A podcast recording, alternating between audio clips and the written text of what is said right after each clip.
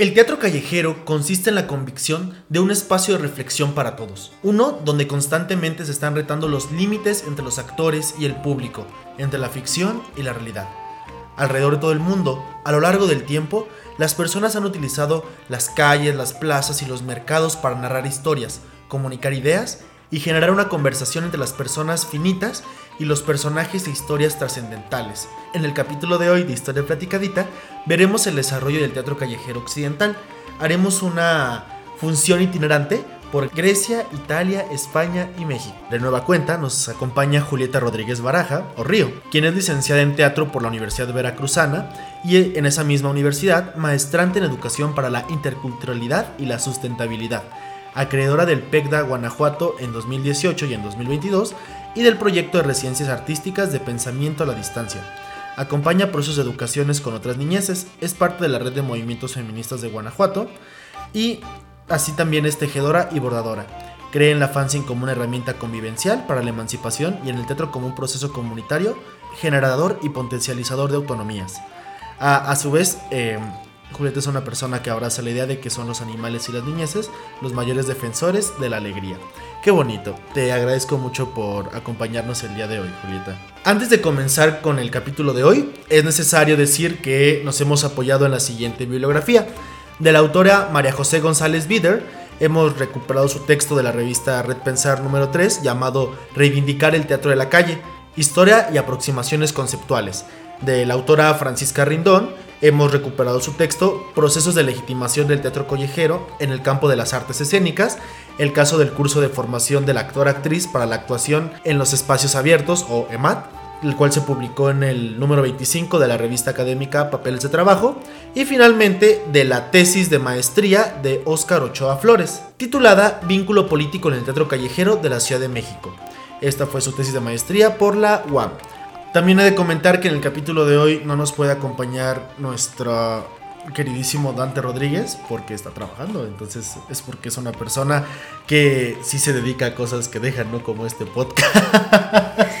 Saludos Dante, te queremos. Ahora sí, démosle a nuestro capítulo de hoy sobre teatro callejero.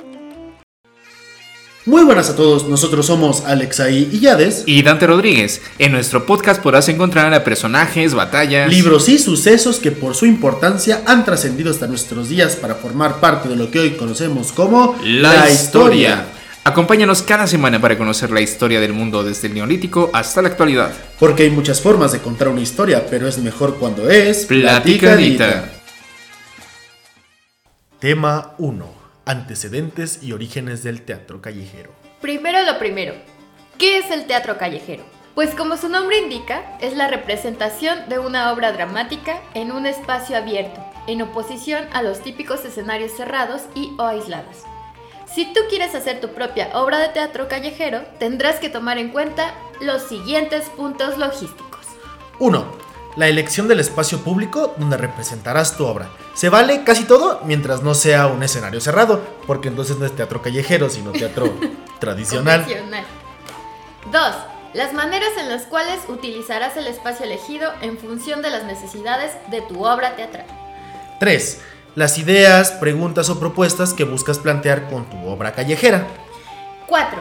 Finalmente, la manera en la cual se deberán desenvolver las personas que actúen en dicho espacio, el cual contará siempre con sus propias ventajas y desventajas particulares, y cuyas características suelen ser menos controladas en comparación con un escenario tradicional. Esto profundizaremos más adelante en la parte de entrevista. Ahora, las razones para hacer una obra de teatro callejero pueden ser muy diversas y complejas. Si bien es posible hacer una obra por mero entretenimiento, a lo largo del tiempo, estas obras de teatro callejero han sido utilizadas para satisfacer una serie de necesidades sociales que iremos viendo a lo largo de nuestro recorrido con la historia del teatro callejero. Así es que vamos a verlas. Si bien ya desde la Edad Media había grupos artísticos que representaban obras dramáticas en los mercados y las plazas de las ciudades. Incluso en el siglo XVI, en Italia, algunos artistas retomaron elementos teatrales y carnavalescos para crear la comedia del arte. Esto es porque es un poco complicado fijar cuáles son los antecedentes y precursores del teatro callejero. Es más, hay quienes se van todavía más atrás, hasta las dionisiacas de la Grecia clásica y helenística. ¿Qué eran las dionisiacas? Bueno, Se trata de una serie de fiestas populares en honor al dios griego Dionisio, divinidad asociada con la música y el, y el vino. Soy fan, soy fan. En las dionisíacas había actores que hacían imitaciones, acrobacias e interacciones con el público. A diferencia del teatro de anfiteatros o escenarios, los actores callejeros no utilizaban máscaras para que su actuación diera un mayor peso a la gesticulación, es decir, gesticulación significa movimientos de jeta y las expresiones faciales. Estos actores callejeros formaron parte de la cultura escénica durante siglos, eh, tanto en Grecia como después en Roma. Sí, se hace esta diferencia porque justamente en el teatro griego había una conformación que se le llamaba coro. Y este coro eran todos los actores juntos eh, haciendo como la voz del pueblo y todos, todos ellos llevaban máscaras. Sin embargo, en Roma, ser actor callejero era muy mal visto. Bueno, un poco como ahorita pues se asoció el teatro callejero con la inmoralidad, la mentira y el engaño. Quien se dedicase a la actuación callejera incluso podía perder su ciudadanía. Con la conversión del Imperio Romano al cristianismo, el teatro en general fue muy mal visto por las autoridades cristianas, al considerarlo una práctica pagana, la cual invocaba falsos ídolos. Pero los artistas callejeros fueron los menos afectados por este rechazo cristiano, al utilizar menos recursos en función de cosas como el escenario, la utilería, el número de actores y de actrices, el coro, instrumentos, entre otros, así como una mayor libertad para la improvisación y la experimentación, es que los artistas callejeros pudieron seguir realizando sus espectáculos durante siglos. Con el avance del tiempo, ya en la Edad Media, la Iglesia Católica aceptó un tipo de teatro religioso y acorde a los dogmas de la institución, en cambio, los artistas callejeros fueron cada vez más denostados por la propia iglesia debido a su supuesta inmoralidad. Estos artistas callejeros en latín de hecho eran llamados joculator, se escribiría como joculator, y significa los que hacen bromas o chistes. Y este término poco a poco devino en el término medieval llamado juglar, que quizás se hayan escuchado. Estos y oculatores, suena bien feo, o juglares, eran los artistas de la plaza y el mercado que hemos mencionado al principio. Y que también tenían una otra función, que era la de ir de localidad en localidad transmitiendo parte de las noticias.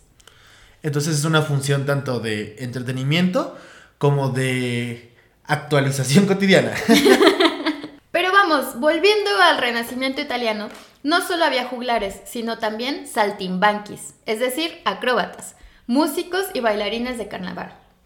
Para quien no lo sepa, el carnaval o carnestolendas, si quieres escucharte más fiu fiu, era una fiesta popular cristiana previa a la cuaresma, donde había mucho descontrol, degenere, sexo, drogas y rock and roll. Bueno, no rock, pero sí madrigales y villancicos. Imagínense el festival de Woodstock pero en el pero en el 480. Es aquí donde surge la comedia del arte, movimiento nacido en Venecia y Roma, pero difundido en gran parte de Europa, donde los actores enmascarados hacían actos bufonescos, musicales, acrobáticos, danzariles, así como representaciones teatrales. Todas estas prácticas se fueron difundiendo poco a poco desde Italia hasta llegar a España y paulatinamente en los virreinatos americanos, lo cual se combinaría en mayor o menor medida con las prácticas escénicas tanto de la propia península ibérica como de las costumbres criollas e indígenas ya en los virreinatos americanos. Diversas formas de teatro callejero y carnaval surgieron en América Latina. Recordemos que incluso estos juglares o bufones aparecen dentro de eh, obras teatrales que seguían representándose en escenarios tradicionales, como sería en el caso de Hamlet de Shakespeare, en una parte donde entran estos bufones, y la característica principal sería que ellos podían decir cosas que las otras personas no podían decir. Es decir, si tú eras juglar o bufón, se te permitía incluso hacer bromas al rey. Incluso uno de estos bufones se llama Tercites. Tercites es una referencia a la Iliada, donde de todos los que están allí en la Iliada, Tercites es el único que se atreve, es un esclavo, se atreve a decirle a, Agamenón, el líder de los griegos, que es un imbécil, porque pues sí era cierto, ¿no? Y de hecho Odiseo le pega y lo manda a callar. Eh, ese es como el eco que hay en los bufones shakespearianos, que son quienes pueden decir la verdad. De esta manera cerramos con el primer tema de nuestro capítulo de hoy y pasamos al tema 2 que es teatro callejero en América Latina. O Avia Yala. Exactamente. Y como interludio musical tenemos el tema medieval Saltarello.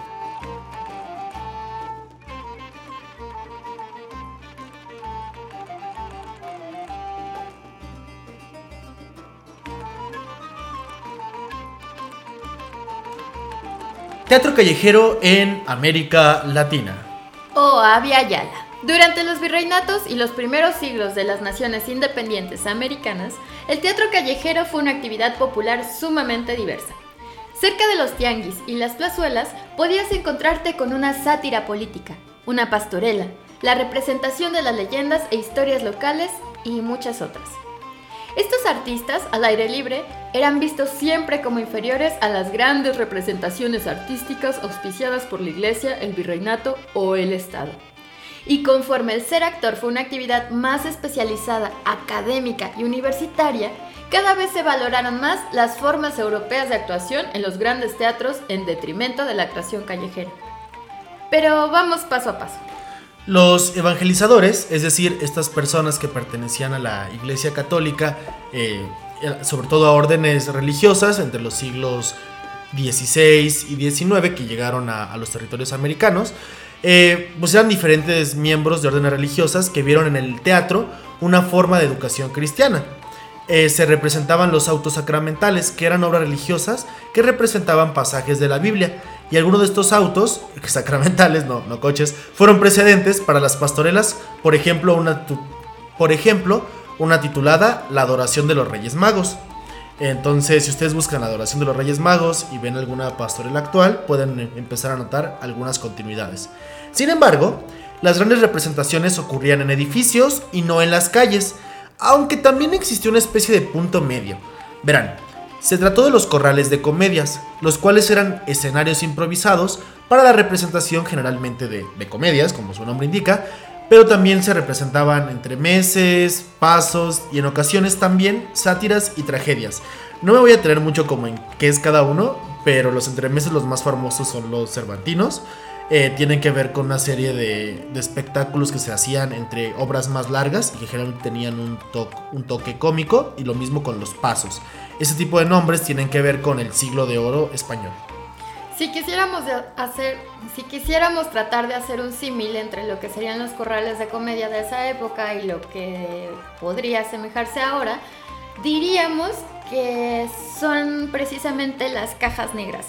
Es decir, una caja negra es un espacio que puede ser una casa o puede ser un pequeño local las personas lo que hacen es que las aforan, las pintan de negro y ahí van a hacer pequeñas obras de teatro que no entran en los grandes formatos convencionales de los teatros del Estado, por ejemplo, pero que tampoco son teatro de calle. Ya en el siglo XIX, en las calles lo más popular eran las zarzuelas, representación escénica que incluía actuación y música. Se trataba de zarzuelas de género chico, lo que equivalía a decir que eran de menor duración a las zarzuelas representadas en lugares con escenarios. Ya hacia finales del siglo XIX, las academias de gran teatro de salón, es decir, este, pues como su nombre indica, escenarios masivos, grandes, pensados para que ahí vaya la, banda, que puede pagar una obra de teatro como más formal, entre comillas, eh, veían con malos ojos a las artes circenses, el teatro comunitario y el teatro callejero, no les hablo mucho del arte circense, o por lo menos de la historia del arte circense, porque en realidad no hay mucho. Eh, a modo de, disclaimer, no se sabe mucho del arte circense, pero ya tenemos a nuestros especialistas trabajando el caso y espero que en unas semanas podamos dialogar con Fernando Asada respecto a historia del arte circense y del circo. Pero bueno, este, por eso ahorita no les cuento nada al respecto. Eh, tendría que pasar bastantes años y bastante esfuerzo por parte de los artistas de las formas circenses, callejeras y comunitarias para que adquiriesen su merecido reconocimiento dentro de las artes escénicas. Pero pues mientras esto sucedía en el teatro popular, el propio teatro no dejaba de diversificarse. Después de la Revolución Mexicana, surgió en la década de los 30 el teatro de carpa, Verán, en las colonias populares de las ciudades, sobre todo el caso que más se conoce es el de la Ciudad de México, se improvisaba un escenario austero donde había pues espectáculos de drama, danza y música. Durante la segunda mitad del siglo XX, en Centroamérica y Sudamérica, hubo una serie de dictaduras militares, las cuales oprimían los espacios de producción artística que no gustasen a los regímenes. A partir de la década de los 70, distintos movimientos sociales y artísticos buscaron recuperar la libertad de expresión a través de obras artísticas como el teatro de calle. Se entendió el teatro callejero como una forma de devolver el espacio público a la sociedad civil. Incluso en la actualidad, si tú ves teatro argentino o teatro chileno sobre todo, la apuesta sigue siendo por hacer teatro de calle. Lo que dices tiene que ver mucho con que efectivamente en Centroamérica y Sudamérica hubo dictadura militar per se. Y en México, pues, pese a no haber habido propiamente una dictadura militar en el siglo XX o un golpe militar en el siglo XX, eh, lo que sí hubo fue una presencia militar muy importante de los caudillos de la revolución que habían ganado, particularmente pues los sonorenses y así. Bueno, bueno, entre los 50 y los 60, entre los 50 y los 70, los gobiernos utilizaron repetidamente el ejército para reprimir estudiantes. Y pues muchos de ellos eran de arte o estaban interesados en cuestiones artísticas. Eh, esos estudiantes estaban dedicados a la producción de una cultura visual y artística que promoviesen sus demandas y aspiraciones. Uno puede buscar así en Google rápidamente o en cualquier buscador. Eh, es Tlatelolco 1968 y le va a aparecer el enorme, enorme catálogo de cultura visual producida en esta época, desde los alumnos de la UNAM que están haciendo burla al logo de los Juegos Olímpicos, los grafitis del IPN, las, los, ¿cómo se llaman? Como las pancartas de los estudiantes de Chapingo, etcétera, etcétera. Y por ejemplo, en el caso del teatro, en 1968 surgieron grupos de teatro callejero cuyos actores eran estudiantes de la periferia de la Ciudad de México con poca o nula formación artística. Formaron grupos como los llamados, entre comillas, Los Nacos, Emiliano Zapata o Libertad, mientras que los estudiantes universitarios formaron también sus propias compañías, como la Asamblea General de Teatro Universitario, qué diferencia, ¿no? De nombre. Pero también el Frente de Arte Revolucionario o FARO, también llamado. Es decir, el teatro callejero no se limita solamente a las personas que tienen una trayectoria universitaria académica, sino a aquellos que por distintas razones, en este caso las demandas políticas, deciden agruparse para expresarse en las calles. La demanda política, la crítica social y las propuestas de reforma o revolución cultural son una parte nuclear de las propuestas de teatro callejero que cientos de actrices y actores llevan a cabo. Ya no solo en las plazas, ahora también en las avenidas, de forma itinerante entre las calles, así como en el poco tiempo que te da un semáforo en rojo o un par de estaciones en el camión o el metro. Veamos algunos ejemplos actuales. Eh, el primer caso de teatro callejero que yo conocí, por ejemplo, es el carro de comedias de la UNAM. Se trata de una compañía de teatro itinerante con más de 20 años de trayectoria, quienes en un carro de remolque, ahí donde llevan todos sus tiliches, se presentan en distintos espacios. Ah, han presentado, por ejemplo, Los empeños de una casa, que es una obra de teatro escrita por Sor Juan Inés de la Cruz, así como El Sendembar, La cruzada de una fémina ilustrada, obra escrita y dirigida por Mariana Harta Sánchez. Las dos son obras en clave humorística, las cuales se hacen cuestionamiento respecto a los prejuicios sexistas de la sociedad que venimos arrastrando desde la Nueva España. En el caso de la primera obra, porque es de Sor Juan Inés de la Cruz, es decir, del siglo XVIII, XVII, finales más o menos, y desde la Edad Media, como es el caso del Sendembar, el Sendembar combina tanto eh, prejuicios medievales como actuales. En Chile está el colectivo Obras Públicas, creado en 2009, que ha dedicado parte de su trabajo para la construcción de memoria sobre la dictadura chilena. Y en tercer lugar está el caso que nos atañe hoy, que es la obra de teatro callejero, el dispositivo escénico, el pasacalles, Ecos Acuáticos, la inundación de Guanajuato de 1905, la cual dedicaremos la parte final de este capítulo. De esta manera pasemos a nuestra querida sección Historiando Ando.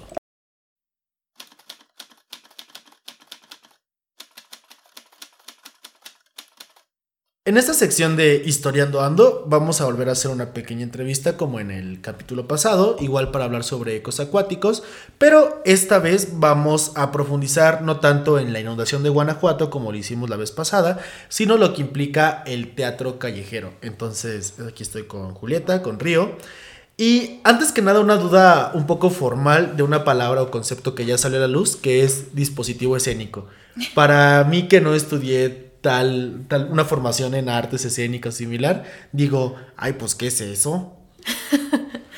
Pues para mí que estudié eso también es un poco como, ¿qué es eso?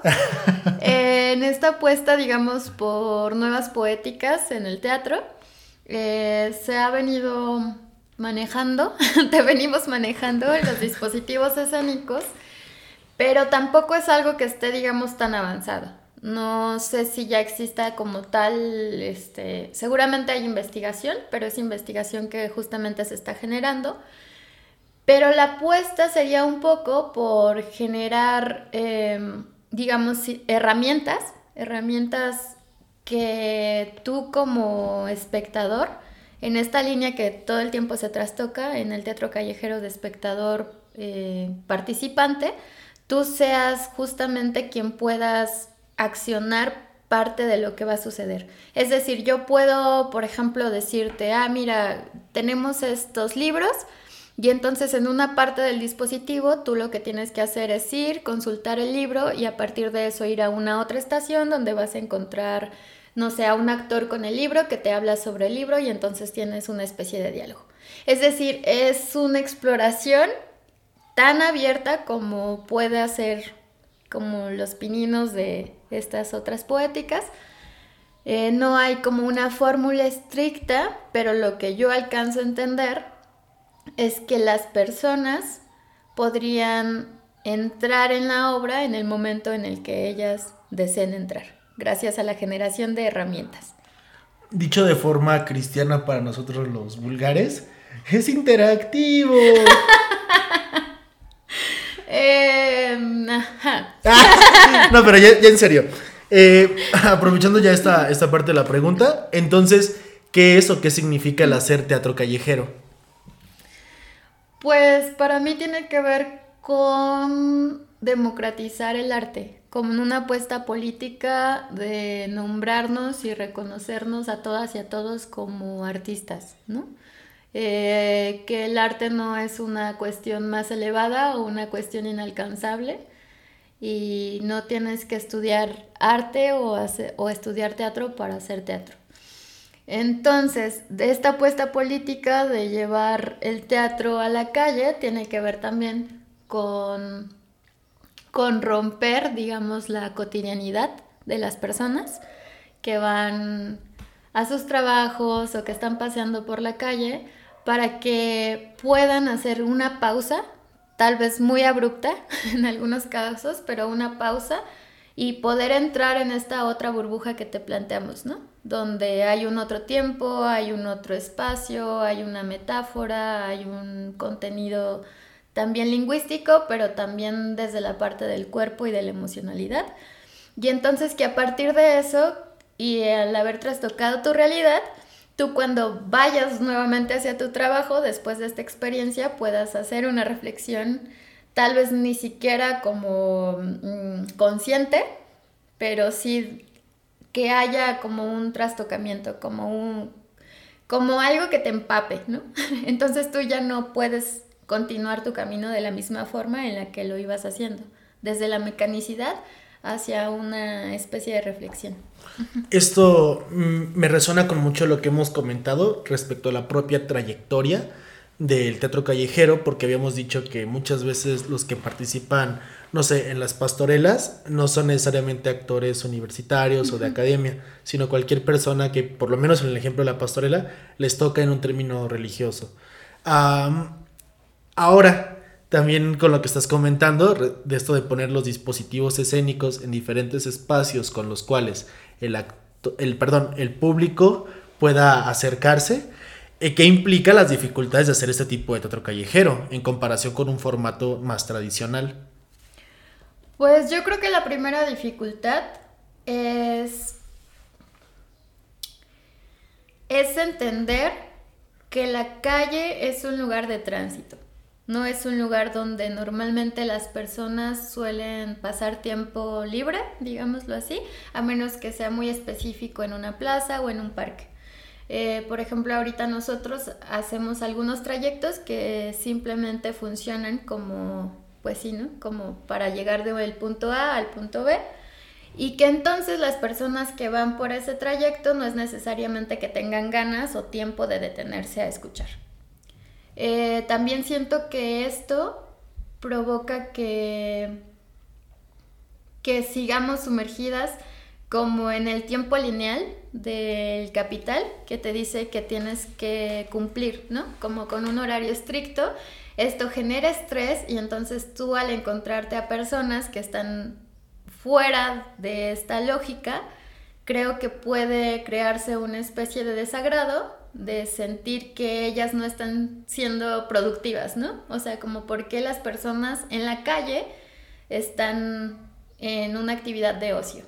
Y creo que eso de entrada crea como una ruptura, pero creo que sí abalanza un poco las cosas sobre el desagrado, ¿no? Que te puede provocar. Em, eso es lo primero. Lo segundo es que creo que no estamos muy acostumbradas a saludarnos ya incluso en la calle, ¿no? Sino que estamos tan ocupadas que todo el tiempo tenemos como el objetivo de llegar a un punto y entonces este contacto humano de mirarnos y de escucharnos y de tocarnos, bueno, no tal cual tocarnos, pero sí tocarnos sensiblemente, me refiero, ya no está tan naturalizado en, nosotras, ¿no? Entonces, en el momento de que alguien, de que un actor o una actriz va y te habla, pues hace también una ruptura con la comodidad que nos da el no tener que, que hablar con otras personas. Y pues también en cómo las autoridades eh, reaccionan, ¿no? Frente a estas muestras de, teatro callejero, que, que puede, digamos que cualquier asociación de personas, cualquier conjunto de personas que esté reunidas, es un punto rojo para, para, pues sí, ¿no? Para la autoridad y entonces lo que hace es ir a ver qué se está diciendo, ¿no? Como cualquier asociación. Em, y bueno, están las otras, ¿no? Que son como el ruido de los coches, están... Pues que a veces las personas no te quieren escuchar y entonces también implementan otros dispositivos de audio, claro. tanto desde sus casas como desde sus autos, para que no se escuche lo que estás diciendo. Eh, también tiene que ver con la orografía de, de la región, ¿no? Em, tiene que ver con si ya fuiste al espacio o no, si estás improvisando en el espacio o si es algo que ya estás, que ya has practicado. Eh, tiene que ver con el clima, si llueve o no, a qué hora lo vas a presentar, el sol. Tiene que ver mucho también con qué tan experimentados, experimentadas sean los actores y las actrices que están en escena tiene que ver en cómo lidias con las personas que no quieren que estés ahí, cómo también haces participar a las personas. Uy, no sé, es que tiene que ver con la vida, ¿no? Con la vida que transcurre y sucede en una ciudad. Entonces... Por ejemplo, el, podría decirse que el teatro de escenario, todo está tan controlado que desde la gente que está ahí, porque específicamente va a sentarse a una butaca a ver una obra de teatro con personas que supone que ya este, están experimentando con un espacio estandarizado, me refiero a un escenario, y todo lo puedes tener, digamos, en ese espacio.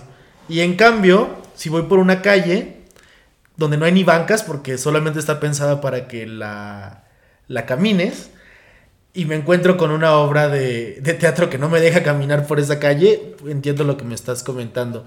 Y también es que me, surgen varios ejemplos, como por poner uno medio estereotípico. Es que pasa mucho que, esto, esto, es más un estereotipo, pero a mí me gusta mucho como ejemplo, que en la Ciudad de México la gente camina más rápido porque está más mm. estresada. Entonces suelen reaccionar peor a cualquier estímulo que le esté interrumpiendo en su trayecto. Eh, entonces eso también habla de dónde te presentas, con qué personas, en qué, no sé qué palabra usar, ambiente social se encuentren. Mm. Entonces nos estás diciendo que hay muchas variables, muchas dificultades, un montón de cosas que hay que tomar en cuenta y que muchas de esas no quedan en ti necesariamente como si llueve o no sé, si alguien choca, digamos, cerca de tu obra. Este, entonces, ¿cuáles son las ventajas? Pues yo creo que las ventajas son las mismas que las dificultades. Es decir, creo que tiene que ver con una postura de las personas que hacen el teatro en calle, ¿no? El cómo tomas todas estas...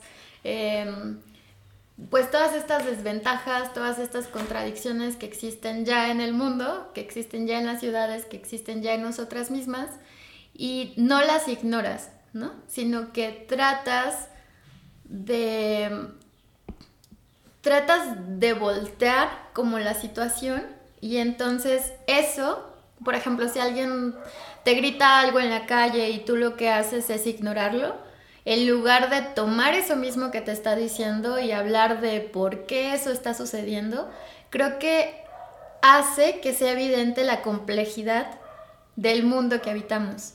Pero para eso tienes que tener mucha, mucha, mucha experiencia, ¿no? Y creo que pues justamente la ventaja es que puede ser más accesible en algún sentido. Eh, porque no estás yendo a un teatro, no estás yendo a un museo, que pues tradicionalmente se nos ha dicho que en ese lugar solamente pueden estar personas que sepan, ¿no? O sea, personas de la llamada alta cultura que saben a lo que van. Y también porque en la calle muchos de los espectáculos que se presentan, algunos sí te requieren como una cooperación voluntaria, pero generalmente son gratuitos, ¿no? Y otra vez es una apuesta como por democratizar el arte. Es decir, ¿por qué nosotras tenemos que ir a un espacio cerrado y vas a tener que pasar un montón de filtros primero que tienen que ver con la forma en la que vas vestido, con la hora en la que tienes que llegar, con que tienes que pagar, pues, pues sí, ¿no? Tienes que, que pagar para entrar. Y la calle justamente es lo contrario, ¿no? tú puedes llegar vestida como tú quieras, tú Puedes encontrarte esa obra y quedarte a toda la obra o puedes salirte de la obra si no te está latiendo o si no te puedes quedar y no tienes como que pagar, ¿no? Entonces creo que el teatro para mí no debería de estar como controlado en un, en un espacio pues idóneo, sino tendría que poder ir a la calle, ¿no? Para hablar de otras cosas. También siento que otra ventaja es que te vas dando cuenta de si es importante para las personas o no lo que tú estás diciendo, ¿no? La gente en la calle se permite muchas veces decir eso no me importa y en el teatro parece que no. Parece que uno cuando va al teatro como espectador, espectador estás obligado a permanecer ahí toda la hora o todas las dos horas, aunque la obra sea malísima, porque si te sales te van a decir algo, ¿no? Y en la calle no pasa eso. O porque ya gastas tu dinero. Claro, porque ya... O porque también existe esta cosa de decir, es que porque si todos dicen que la obra es tan buena y a mí me está pareciendo tan mala, entonces como que dices, ah, tal vez es que yo tengo un problema ahí epistémico que no alcanzo a entender qué onda con lo que estoy viendo. Y en la calle no pasa eso.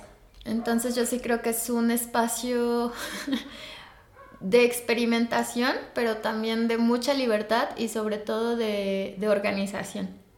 Y además como el teatro callejero puede tener expresiones completamente tradicionales hasta disruptivas, ¿no? La tradicional, pues ya la mencionamos, es la pastorela. O sea, no creo que no haya una persona que nos escuche que no sepa qué es una pastorela, incluso si no le gustan, que haya visto una, eh, ya sea en la calle o en una casa, así súper improvisada pero se hacen las pastorelas es un elemento súper tradicional que refuerza una serie de ideas con las cuales, pues obviamente quienes las hacen están de acuerdo, ¿no? Sino porque las harían. Em, y que además están como adornadas con toda una asociación de cuándo se hacen, dónde se hacen, etc.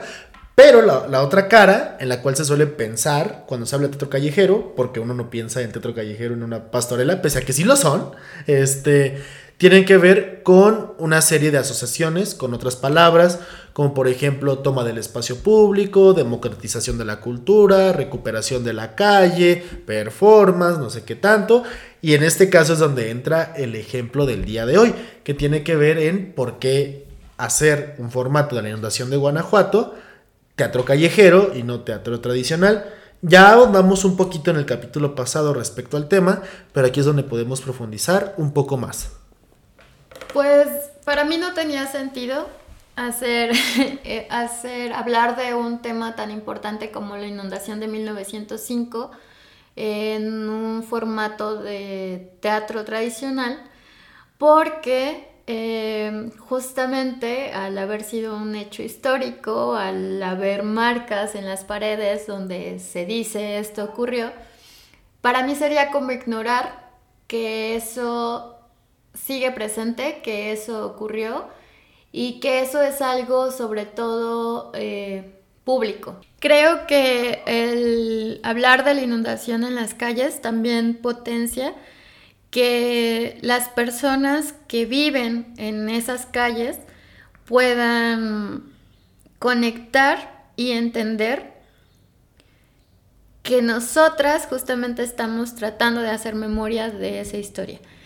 Digo el anterior porque en una de las funciones que dimos, justamente en la calle de Cantarranas, en algún momento se abrió una de las puertas detrás de la, enfrente de la que estábamos, eh, escenificando, y salió una señora mayor y nos dijo, ah, yo siempre los veo a ustedes, ¿no? Ustedes son los de la obra de teatro y ya hablamos un poquito de la inundación y ella nos dijo, sí, a mí me gusta mucho que se hable de esto porque mi mamá justamente nació en 1905 y le tocó este periodo de la inundación y cuando quieran ustedes pueden venir a hablar conmigo de eso, ¿no? Entonces yo creo que eso es súper, eh, súper potente porque entonces sí está sucediendo algo, ¿no? Porque al poder hablar de un hecho que nos atañe a todos como habitantes de esta ciudad, lo que hacemos es que seguimos tejiendo intergeneracionalmente, ¿no?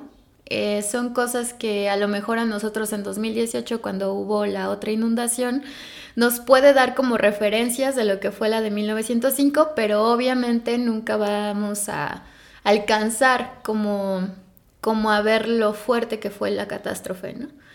Eh, y entonces también me gustaba mucho la idea de, de transitar el camino que llevó el agua, ¿no? Y después de la investigación que hicimos, en donde tú también fuiste gran parte de esto, a mí me parecía muy poético poder hacer el camino que llevó el agua durante la inundación, pero desde una otra forma, ¿no? Es decir, tratar de transformar corporalmente, escénicamente, también em, algo que en la ciudad destruyó y se llevó a personas, se llevó animales, se llevó edificios y cómo desde nuestra palabra con otras personas que habitan el territorio podíamos ir transitando por esos lugares, pues con una conciencia mayor de cuál es nuestra relación con el agua, de por qué queremos hablar de eso, de por qué siguen ocurriendo inundaciones y sequías en la ciudad y como teatro callejero que ha implicado el proceso creativo de estarte adaptando a la calle y a todas las variables que hemos comentado. Porque no solamente es teatro callejero, sino, sino porque bien podría ser un teatro callejero estático. No sé, te subes a un kiosco y haces todo a tu parafernalia, pero no estás recorriendo las calles. ¿Cómo ha sido todo el proceso de enfrentarse a los distintos retos que han aparecido desde su planeación hasta la ejecución? Pues ha sido muy complejo. No quiero decir complicado porque creo que la palabra es complejo. Al estar en calle y al estar viendo todas estas dimensiones que tiene, no solamente lo que tú estás diciendo, lo que los demás están diciendo, cómo está reaccionando la gente, eh, cómo se está reaccionando a nivel también municipal o desde la autoridad, cómo se está reaccionando desde las y los vecinos. Mm, creo que lo más difícil ha sido encontrar las formas para que el pasacalles pueda mm, al menos cumplir con la función de, escucharse, ¿no? Eh, de entrada, por la orografía de la ciudad, es muy, muy complicado que, que las voces creen ecos solamente en algunas calles muy en específico. Y aparte, como Guanajuato es una ciudad donde solamente tiene una vía de ida y una vía de regreso y una calle subterránea, al nosotros eh, recorrer una calle de esas tres, ya hacemos bastante bloqueo de alguna forma.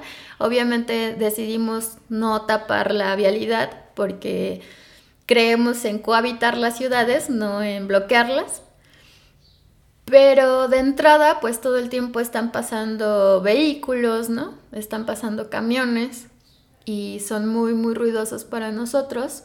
Nosotros traemos un megáfono, que fue alguna de las estrategias que decidimos con base en la cuestión de la voz, pero también creo que ha sido, mm, ha sido complejo cómo, cómo comunicar sin palabras al público que lo que están viendo es un pasacalles, ¿no? Que lo que están viendo es ficción aunque estemos muy, muy, muy todo el tiempo jugando con esta cuestión de realidad-ficción, para que eso también ayude a que las personas se acerquen. Porque, bueno, creo que lo decíamos en el otro capítulo, pero el traer nosotras, eh, al haber elegido usar pasamontañas, eh, como una forma de máscara, también eso hace que la gente haga como una separación eh, pues sí, ¿no? Una separación incluso física muy notoria al encontrar a unas encapuchadas y encapuchados en medio de la calle eh, hablando, ¿no? Con un megáfono aparte. Entonces, al momento de que nosotros tratamos de transformar en metáfora y hacer que el personaje del agua o de la inundación también fuera con nosotros y fluyera con nosotros, creo que eso suavizó. Entonces, esa fue como una de las otras dificultades que teníamos, ¿no? Como cómo decirle a la gente esto es teatro, no te asustes, estamos hablando de, esta, de la inundación de 1905. Y pues no sé, tú también que estás en el proyecto, eh, por ejemplo, a mí me gustaría saber qué dificultades has notado aparte de las que yo comenté. Órale, me está revirtiendo la entrevista. Este, no venía preparado. en lo que pienso mi respuesta. Eh, me quedan dos dudas respecto a cómo ha sido el proceso creativo. El primero es que implica eh, trabajar, colaborar, pensar y planear con personas que no tienen una trayectoria académica o profesional en temas de teatro. Y segundo, eh, preguntarte tu propia experiencia previa en escenarios o, espacios callejeros en, en el teatro. Ok, em, lo, que lo que quiero decir es que aunque tú tengas una formación académica en teatro, eso tampoco te hace que puedas hacer teatro de calle, ¿no? O sea, esa es una otra, em, digamos, dimensión del teatro. Porque hay cosas que son muy diferentes, ¿no? O sea, tanto del uso de la voz, pero sobre todo en teatro tradicional lo que haces es hacer tu guion, decirlo, decirlo, decirlo, decirlo, y como no hay ningún, este, ningún estímulo externo, pues tú sigues en lo mismo, ¿no? Entonces tienes como la tranquilidad de que solamente tienes que decir bien tu texto, seguir el movimiento, la emoción, pero eso no te prepara para salir a la calle y estar entendiendo también lo que está pasando afuera. Y muchas veces lo que nos ha pasado es que no, no a todas y no a todos, pero sí ha tenido que haber una adaptación, incluso desde la forma en la que nos movemos en la calle y la forma en la que nos movemos en los escenarios, ¿no? O sea, el, el que si las personas van pasando atrás de ti, las ignoras o no las ignoras, de si alguien te dice en la calle, lo tomas, tomas eso que te dijo o lo ignoras. Eh, y entonces creo que por eso el teatro de calle, aunque es tan difícil, también tiene una apuesta porque las personas, digamos, de a pie, este, puedan entrar y salir en el momento en el que ellas quieran, ¿no? O sea, para mí tampoco tendría sentido como, como decir nosotras, las personas que estudiamos teatro, vamos a hacer con ustedes, las personas que no estudiaron teatro, este, les vamos a presentar una obra así, ¿no? Tal cual. Em, pero sí, sí es, es complejo, sobre todo porque lo que te da el teatro son ciertas convenciones, ¿no? Ciertas convenciones en el uso de la voz, en el uso de las llamadas pausas dramáticas, que tiene que ver con entender el ritmo que está llevando la escena y entonces en algún momento tú tienes permitido intuitivamente generar como cierta expectativa y entonces haces una pausa. O sea, lo que te da el teatro son códigos que tú puedes estar usando. Y en cuanto a la otra pregunta, eh, mi experiencia fue en la universidad donde yo estudié, sí se hace mucho teatro tradicional, pero también en algunos proyectos se apuesta como por hacer teatro de calle. Y después de eso tuvimos como una experiencia con una persona que vino a un festival que se llama Teatro Anda sin Zapatos. El festival creo que se llama Escena Abierta. Y me parece que fue en 2016, 2015-2016, que un compañero chileno vino y entonces él tenía como, como jugar con estos coros griegos, pero trasladarlos a la calle y obviamente hablar de cuestiones también políticas como muy situadas, ¿no?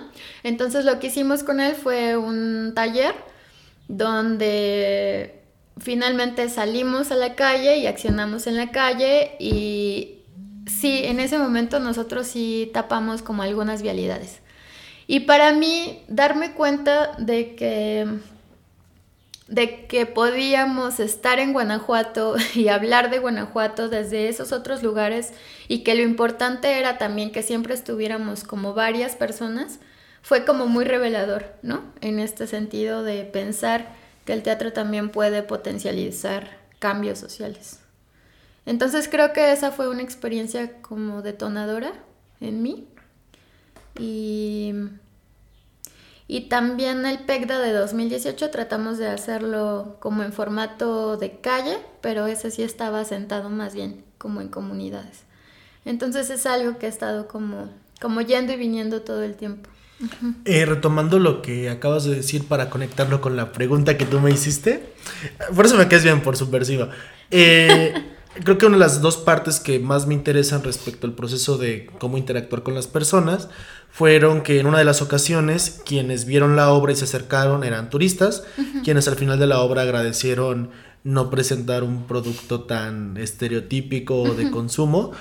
Y en este mismo sentido también están las personas que sí son guanajuatenses, pero la inundación solamente es una placa, una placa que dice 1905 y no sabes ni por qué está ahí. O un bar. O un bar, o un bar. Entonces, que de hecho hay dos bares en Guanajuato, uno se llama Inundación y otro Sequía. Eso me... Ajá. La, vida es muy chistosa a veces. Pero bueno, esa es la parte que a mí me importa. Que cualquier persona, sea de aquí o de allá, pueda profundizar, pueda sumergirse en lo que... Ya no, voy a hacer eso otra vez. Eh, en lo que implica eh, conocer la ciudad, la tragedia y sobre todo la... Voy, a retomar la palabra que tú utilizaste, la complejidad del pasado y el presente que está pisando, porque realmente lo importante aquí es pisar el espacio, caminarlo, habitarlo. también a lo que ha implicado el proceso creativo. Yo no estudié teatro. Este, entonces. Pero hiciste teatro. Ah. Pero. entonces lo que sucede es que me, me, fue muy complicado, generalmente. Nunca había hecho algo de, de, calle. Y es tomar en cuenta factores que uno no espera, generalmente. O sea, desde el, taxi que está pasando, el señor que te grita, eh, la, la, persona que te conoce y no sabe que estás como en en, personaje y te saluda y es como de, oye, por favor, vete un poquito para allá. entonces, la verdad sí es una experiencia muy distinta que creo que te obliga a, vulnerarte más. Mm. O sea, en el sentido de que no tienes un escenario que te divida del público, que para colmo va a estar como a oscuras en muchas ocasiones. Y e, esta, este sentido lo que te comentaba de que es mucho más controlado. Pero también implica a quienes ves en el, en el público, como, como, digamos, la ventaja, desventaja al mismo tiempo. Es como que va tu amigo, te saluda y dice, ¿a poco hay una obra? Y chance en, en un escenario, pues de entrada no te hubiera ido a ver porque es el escenario y tiene que pagar y no sé. O no tiene que pagar, pero no va a ir a, sentarse en la butaca. Y en cambio, aunque no sea toda la obra, veo un espacio. Y eso es algo que a mí me ha interesado respecto a cómo se ha pensado la obra de Ecos Acuáticos, porque es una obra que funciona como comparadas, estaciones y en cada estación suceden cosas distintas. Entonces una persona, incluso si no ve toda la obra, puede captar mini narraciones o mini momentos de lo que implica la tragedia. Sí, mm, pues a mí me ha parecido muy valioso en el proceso también el arrojo que han tenido todas y todos ustedes, el como seguir en el esfuerzo de que cada una de las presentaciones eh, pues vaya mejorando, ¿no? Creo que también uno de los retos más importantes ha sido tener que cambiar cosas, pequeñas cosas, después de algún pasacalles, ¿no? O sea, recuerdo que en la primera presentación eh, pensamos, incluso fue una persona, ¿no? Que nos compartió como escénicamente algunas propuestas, digamos, algunas recomendaciones. Algunas las tomamos y entonces tener que hacerlas como en el segundo pasacalles creo que también tiene que ver con una habilidad de adaptación muy, muy grande que, que es importante en el teatro de calle, ¿no? O sea, ver... Para mí una obra de teatro no está hecha hasta que se presenta. Y yo sí considero que ese estreno siempre es como desafortunado en algunos sentidos, porque hasta que tú no vas y ves cómo las personas reaccionan y ves lo que funciona y lo que no funciona, hasta ese momento es que puedes ir como puliendo o ser más quirúrgicamente este, crítico con lo que se está haciendo y entonces es como si fueras ajustando las tuercas, ¿no? Entonces siempre hay un cambio de la primera a la segunda función, siempre. Pero ese poder de adaptarse creo que está todo el tiempo. Entonces yo pensaría que si hubiéramos podido tener un proceso como más largo, si tú quieres hacer teatro de calle, yo te recomendaría que empezaras como por las técnicas de improvisación, ¿no? Eso es súper importante, la improvisación ya como... Pues sí, hay como muchísimos ejercicios de improvisación, ya es una técnica en sí, no quiero decir que pueda ser gracioso o algo así en este sentido de la improvisación, sino que hay ejercicios muy específicos para que tú al entrar en escena puedas resolver situaciones inesperadas. Entonces, mucho de teatro de calle es improvisación. Y por eso a mí me parece tan chido, porque no tienes, porque nunca, nunca, nunca va a ser igual.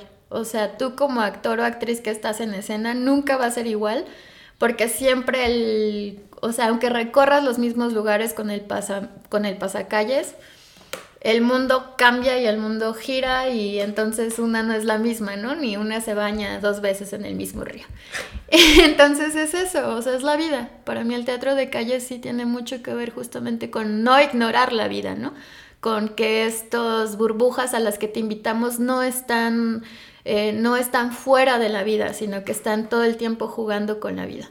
Existe algo que se llama teatralidad y que por eso tiene mucho que ver con con, con quiénes y quiénes no hacen teatro y por eso la apuesta es decir, todas y todas hacemos teatro. Es decir, la teatralidad no es teatro, pero tiene ciertas características que te hacen entrar como en otro mood, como en una otra sintonía. Por ejemplo, cuando uno participa de un acto religioso, una sabe que existen ciertas reglas con las que tienes tú que cumplir para estar participando en ese acto, ¿no? O sea, cuando, por ejemplo, la gente va a la iglesia, va a un recinto específico, sabe que en tal momento se tiene que parar, en tal momento se tiene que arrodillar. Eh, también pasa, por ejemplo, em, con el fútbol, o sea, con estas cuestiones donde nosotras somos nosotras, pero también somos nosotras en tal circunstancia. Es decir, yo no soy la misma persona yo aquí hablando contigo que soy la misma persona cuando voy a recibir un premio de algo, ¿no? Ni soy la misma persona cuando voy a la iglesia, ni soy la misma persona cuando estoy en una fiesta. Entonces estos códigos ya existen en el mundo. O sea, nosotras estamos teatralizando todo el tiempo, nosotras lo que hacemos es crear escenas. Y justamente de eso para mí va el teatro de calle de encontrar estas cosas que ya son como teatrales en sí y poder hacer que dudar y decir, ah, esto es teatro o no es teatro. O sea, creo que la potencia está ahí, ¿no? Como en usar la teatralidad que ya está en el mundo para nosotras poder jugar con esos espacios, con esos trastocamientos. Yo creo que esa última cuestión de generar constantemente la duda respecto a la teatralidad es un maravilloso punto para finalizar. Tenemos por cuestiones de tiempo que finalizar, pero me encanta que haya sido con este, este tema.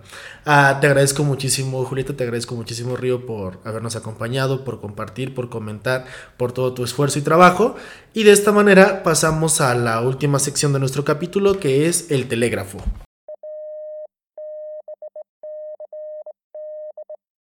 En esta sección de historia platicadita, antes que nada, este capítulo está dedicado a Dante que no nos pudo acompañar el día de hoy y lo extrañamos mucho. Eh, también queremos enviar saludos, por ejemplo... Por ejemplo, quiero mandarle saludos a mi mamá, Ah. Emma Barajas, porque me dejó estudiar teatro. Si ustedes quieren estudiar teatro y les dicen que se van a morir de hambre, pues yo creo que la situación está tan precarizada que estudies lo que estudies, es muy probable que pases dificultades, pero no necesariamente porque seas artista. Guiño, guiño. También hay que reconocer que Dante es un artista escénico porque estuvo en el, grupo de teatro y comedia Batracio y mucho tiempo fue líder de, de banderas, es decir, de, de malabaristas. Entonces también es un capítulo que, que de cierta forma está presente en muchas cosas que hemos comentado. También quiero mandar saludos a... ¡No! ¿Cómo crees? Queremos mandar saludos a nuestros amigos artistas, sobre todo A, a Has, a Has Estrada. a Jas Estrada, a Vianey Castillo, quien ya sabía de la elaboración de este capítulo y decía que le emocionaba bastante. También a esta María José Abreu. Y a todas las otras personas artistas de Guanajuato que siguen luchando por tener espacios en una ciudad que también ha sido cooptada por grandes festivales, cuya realización se hace en otros espacios, pero solamente se aplica aquí. Esa es una pedradota que no sé si darles el contexto o dejarlo para otro capítulo, pero quiero aprovecharla para mandar saludos a todas las personas que han dedicado a un, a un festival guanajuatense y que tiene que ver mucho con divulgación del conocimiento y la historia, que es el Festival Medieval, que por cierto Dante también es el organizador de tal. De esta manera, o sea, cuando digo que es una persona ocupada, lo digo muy en serio. Este, de esta manera finalizamos el capítulo de hoy. Les recordamos que siempre pueden contactarnos en nuestro correo que es historiaplaticadita.gmail.com, así como nuestras redes en Facebook, Tinder. No, espérate. Twitter, No, no, no, no tenemos Tinder, este, de, historia platicadita. Este, Twitter, quise decir, Pinterest, en donde nos pueden encontrar como arroba hplaticadita o historia platicadita, así como nuestra página historiaplaticadita.com. Les agradecemos cualquier tipo de apoyo, aunque sea moral. y de esta manera nos despedimos para vernos en el próximo capítulo, cuyo tema es eh, sorpresa. Muchas gracias.